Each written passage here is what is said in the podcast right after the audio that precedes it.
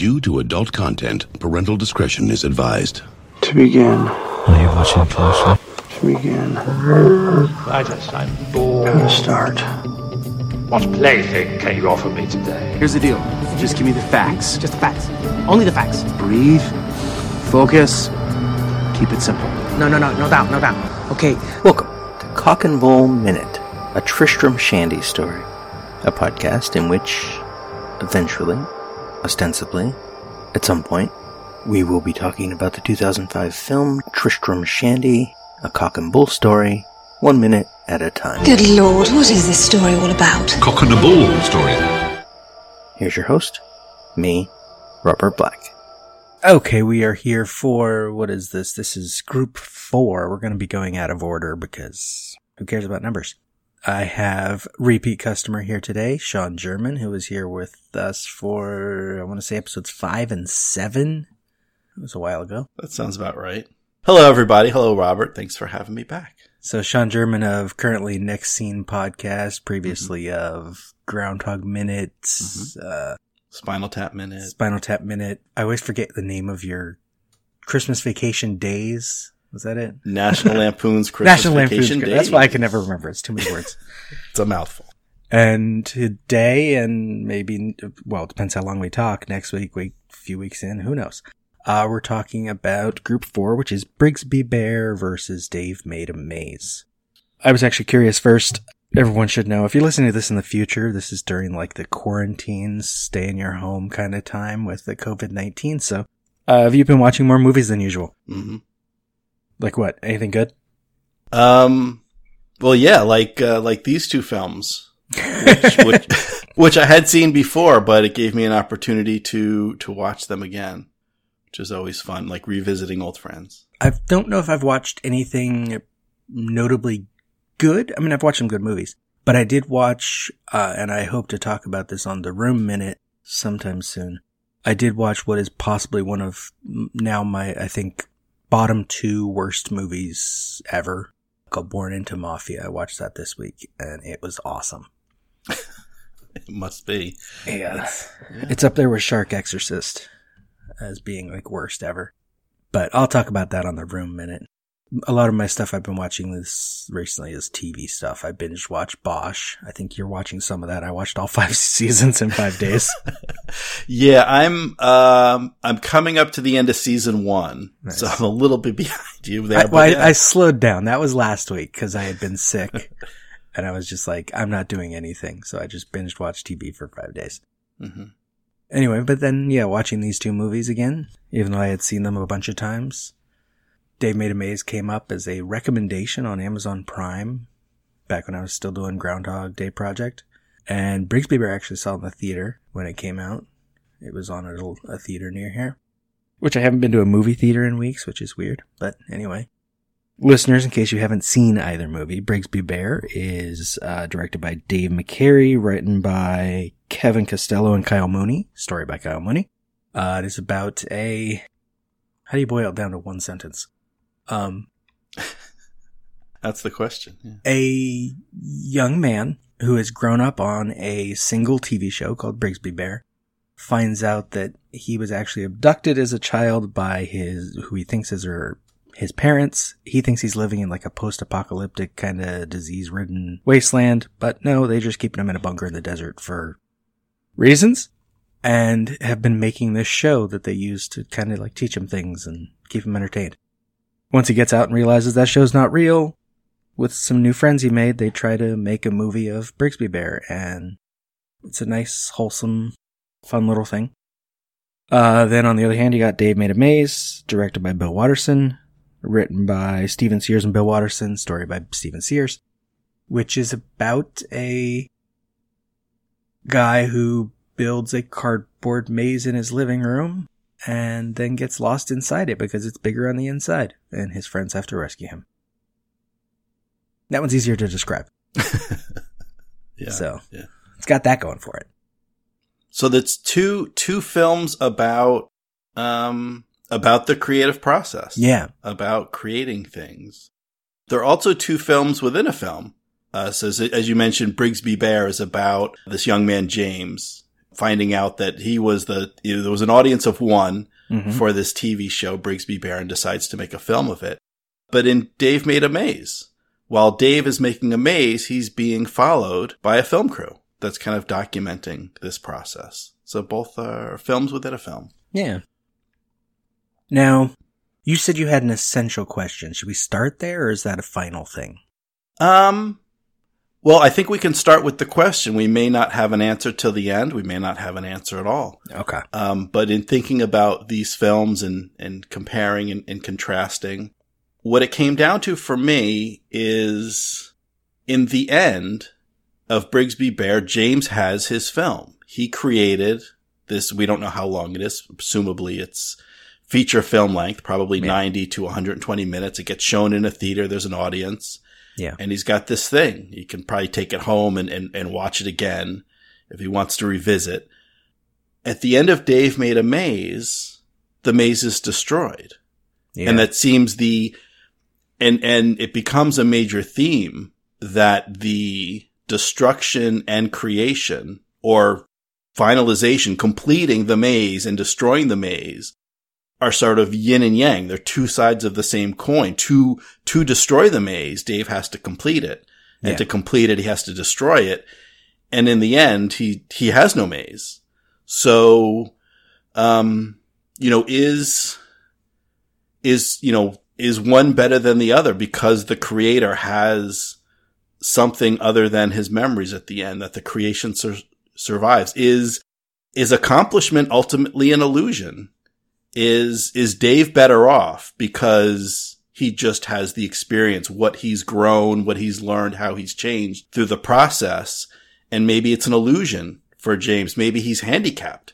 If he, th- if he thinks, well, you know, I've, this was good because I have this film when he really should be thinking this was good because of, you know, because of the experience and because of the friends and family that were with me while I went through it. And if he look, you know, if he concentrates on the film itself, then he, maybe he's missing the point.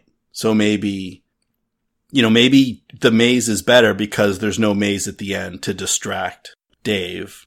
Maybe Brigsby's better because James has his film in the end.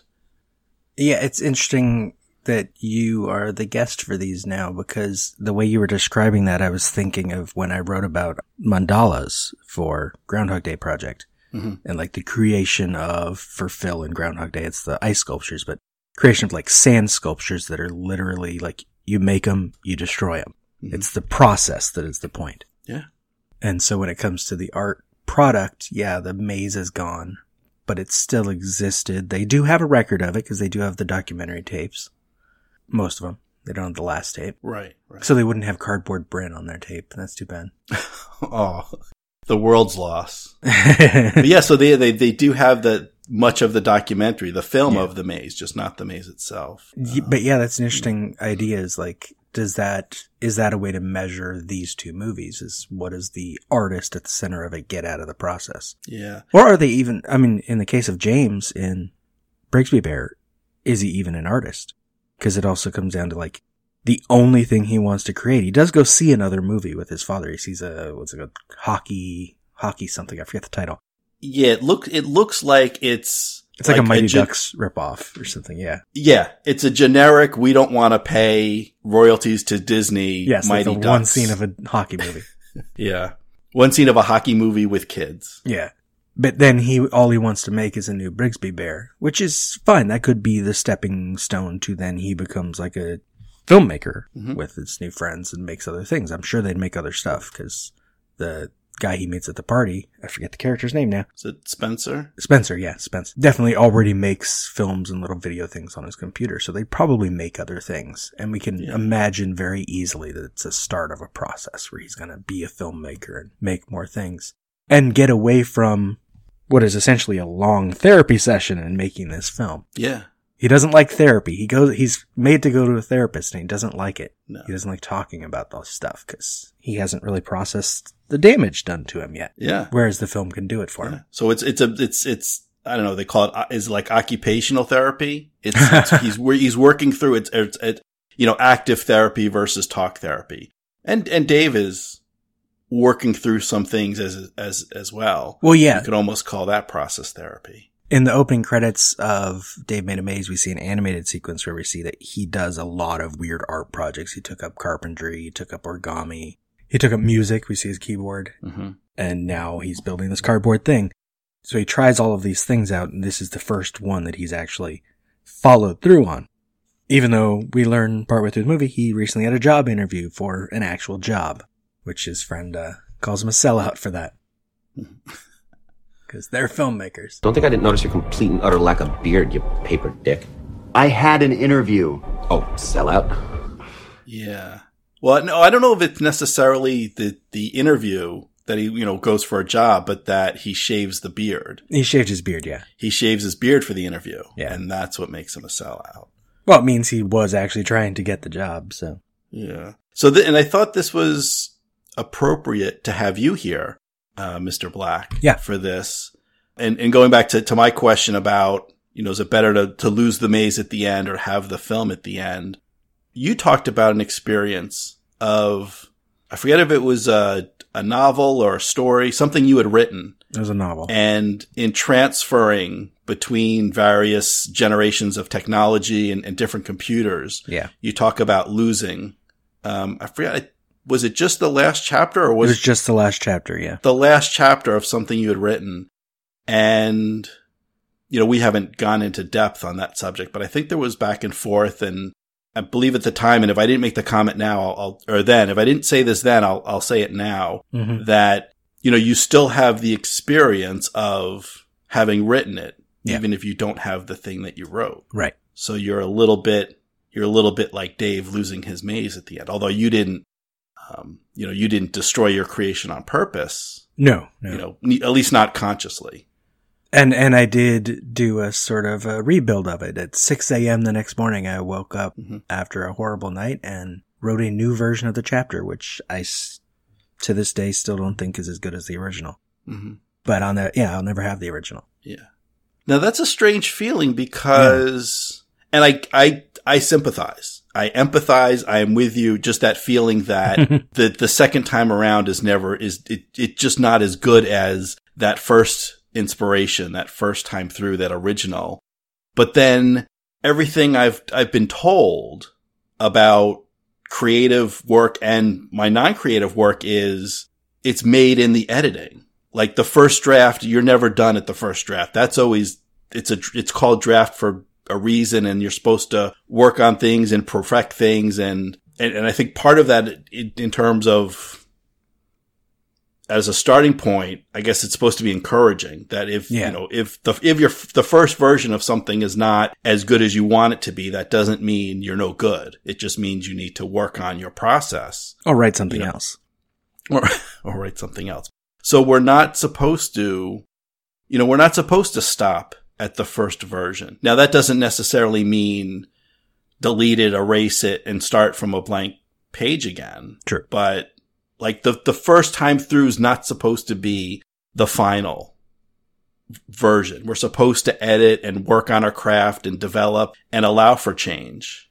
But then, but I'm totally sympathetic of you did it once. The way it came out was what you wanted. Yeah. And then no matter how many times you go back to recreate it, you'll, it'll never be as good as that, the one that got away. Right. But then there's also things where on the first draft, like certain short stories I've written, one draft sat down, wrote it, still love how it turned out. And so there's, there's alternatives. Mhm. But yeah, in that case, it was a 10 chapter novel that I wrote one chapter at a time. And this was, I want to say 1999, 2000. So I was hmm. emailing out the chapters to like people who wanted to read it. This was the first time I had an actual audience. And then the night I wrote chapter 10 and I had to take it from one computer to another in order to put it on the internet. And it was not on my floppy disk. So it was, that was a different thing because at that point I had 90% of the story is already written and I kind of liked it. It did need an edit a few years later. I have since edited it and made it flow a little better. Mm-hmm. But yeah, generally speaking, it's, it's true of art. It's true of things in life. Yeah. You need to get better at it as you go. Mhm. You know, cheesy sayings like, if at first you don't succeed and all that. Give up. Move on. As Homer Yeah, Simpson would say, the lesson is never try. You tried your best, and you failed miserably. The lesson is never try. The lesson is never try.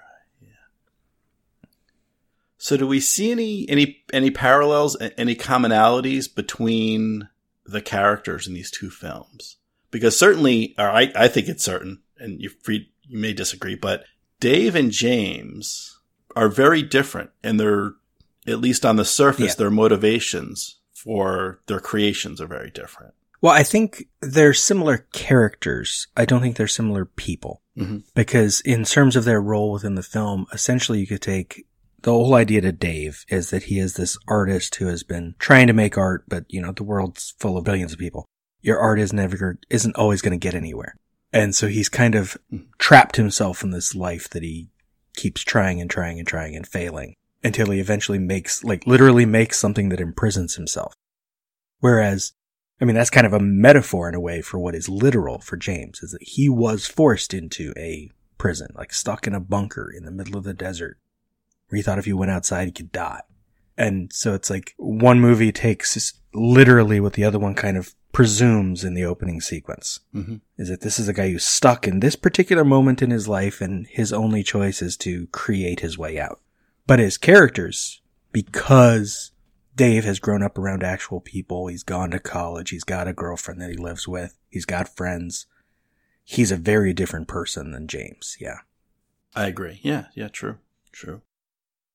Now, I also wanted to look at the role that Harry plays in Dave Makes a Maze, and then uh, you mentioned earlier Spencer Yeah. from Brigsby Bear. So, Harry, for the folks that haven't seen it, Harry is the director of this documentary. The, the crew, he's got a cameraman and a, a sound guy following Dave and his friends in this maze. So, he's the director of the the documentary and then Spencer is well he's he's a friend of James's sister Yeah. who ultimately becomes a friend of James and he's the guy who's got some of the technical know-how and helps out with the filming. And yeah he's he's apparently he's made some short videos on the internet of his own. And I think they they in terms of the story and the characters they they serve similar purposes but as you said they're they're different people. And I think the main difference is Harry is Harry tries to stay outside of things. He's Yeah. he's making a documentary while Spencer is is more involved. He's a co-director, he's a co-writer. He becomes a fan of this Brigsby Bear series after he learns about it from James and watches a few episodes. So he's he's more a partner in the process. That the main character that James is going through, he's more a partner with James than than Harry is with Dave. I, I think it's also interesting in, in that regard is that James, with Spencer's help, is more actively finding his way through this creative process. Mhm. Whereas in Harry's case, he's the one doing something creative in the present, at least until the end of the movie, when they have to, you know, spoilers, create the center of the maze, create its weak spot, and destroy it. Until then, we don't see Dave doing a lot of the creative stuff. It happened off screen. It's already, he already has the maze. Mm-hmm. And so Dave is more of a passive participant in the middle of the movie, even though it's actually a great moment in the movie when the rest of everyone who came in to rescue him finally meets up with Dave and he's going to take the lead of the group and immediately hits a dead end in the maze because it's a perfect encapsulation of his position in that role. He got trapped in this thing he made. He can't get out without the help of his friends, which is similar to, I mean, coming back to James, is he can't get out of like this maze in his mind from being in this bunker all his life without the help of Spence, without the help of his sister, without the help of her other friend. And eventually his own parents have to realize they can't try to force him into therapy. They need to help him do what he has to do. Mm-hmm. And the help of the police chief and, you know, all of these people have to, that's why I, b- both these movies, not all of the, these groups in this final 36 bracket are movies this similar, but these two fit very well together and they're both essentially about this creative process where it's the group has to come together and make it happen. Mm-hmm. Yeah, and Brigsby is certainly more um, immediate with that message. Like you said, Dave, most of the maze he makes on his own over the course of the weekend. Yeah. And then throughout the film, it becomes revealed that even the solo creative process the, you know, the friends and the family, the people around the creator are going to be affected and ultimately involved. Whereas in, in Brigsby, that lesson's more explicit because Yeah. filmmaking is more of a, a group activity. True, true. It, it's just more of a, a collaborative effort that by its nature, he's going to involve the people around him. Even the people that aren't directly involved, his parents don't get on board until the, particularly his father till the very end, but his, his sister and his friends are there. He needs, you know, he needs someone working the camera while he's acting and someone, and he's got fellow actors to work off of and people doing special effects and, and other things. It's a, it's a group effort. Which, to end this episode, I'll say that is sort of the case toward the end of Dave Made a Maze, but it's not as Mhm. literal or not as obvious. Right. Well, it, it, it takes time to develop. Just let the listeners get out of here quickly because I like to make this show short. Uh, Sean, tell them where to find your shows. Uh, well, you can, you can find me. I'll send you to catandsean.org. That's C-A-T and Sean, S-E-A-N dot org. And there I link to my, my podcasts, uh, which include, uh, The Next Scene and Groundhog Minute, where we covered Groundhog Day and Spinal Tap Minute. And it will also link to, um, all my guest appearances on other podcasts, including this one. So if you're not sure where to find this, go to catandsean.org, look, look under uh, guest appearances, and I will, I will link back here and the circle will be complete. Thank you for listening. This has been Cock and Bull Minute, a Tristram Shandy story. First, before we go, a quick bonus. Here's the story as it was written and recorded for my Dave Made a Minute podcast, episodes 59 and 60, regarding that lost last chapter of a novel. You'll have to pardon the accent. It was a little play on what Liz Whitaker and George Hendricks had put together for those episodes. It was also a way of distancing myself from a story that was, even after so many years, still an emotional one. August and September 1999, I wrote a story called Seeing Her Naked. I wrote it in chapters, each in one sitting, and emailed them out like an old-timey serial. Seeing Her Naked had 10 chapters. The final chapter was written Monday, 27th of September, 1999, on a computer that didn't really have a hard drive. I'd won the computer in a lottery giveaway thing they did at the law firm where I worked at the time. It had always been connected to a network, so it had virtually no storage of its own. It also had no internet access, so each chapter would be saved to a three and a half inch floppy. That floppy would be taken to my sister's computer in the dining room, where there was a dial-up connection and where I could copy and paste the text of the chapter into a series of outgoing emails. At its peak, the story had about 100 regular readers. There was no mailing list to make that any easier than copying and pasting from a list, a dozen or so at a time, because there was a limit to how many recipients I could have. I poured a lot of emotion into that last chapter, which climaxed with an angry confrontation between the narrator and his childhood friend and once upon a time would-be girlfriend. I finished the writing feeling already fairly drained. I saved the file onto a floppy, ejected it, took it to the other computer, and the file wasn't there. Or rather, the file was there, and inexplicably, some of the words were there but with gaps. Imagine a typed page of text and someone had gone through and erased the majority of the words on the page. This was how each page of the chapter appeared. I returned to my own computer, hoping I had left the file open, or could recover it somehow. There was no autosave function in the old version of WordPerfect I was using. After the panic, there were tears. I slept fitfully after the final chapter of Seeing Her Naked was lost. I wrote the next day as a note to my by email audience that it took me a few hours to write the chapter. It, quote, had an ending that had me in tears and completely worn down, end quote. And I explained the following in very brief terms. I cried until I fell asleep emotionally and perhaps spiritually exhausted. I woke in the morning at about 6 a.m. I had to be to work by 8. With a strange sort of stubbornness, I put behind me the tears of the night before and started typing. And I typed. And I typed. A sort of insane typing, producing far too many words in far too short a time. I rewrote that final chapter, hitting the words that were there and working what of them I could into a new, and I still contend lesser, version of that final chapter. In a way, the new version may have worked because of the pain of the night before. When the character of Katie confronts Joel about his urge to adultery, the argument felt to me more visceral, infused with something it hadn't been before. I emailed the new version out. I made it to work on time. Thank you for listening. This has been Cock and Bull Minute, a Tristram Shandy story. Follow us on Twitter and Instagram at Cock Bull Minute, or find us in the Facebook listeners group, Cock and Bull Pub. Find more content at lemmingdrops.com.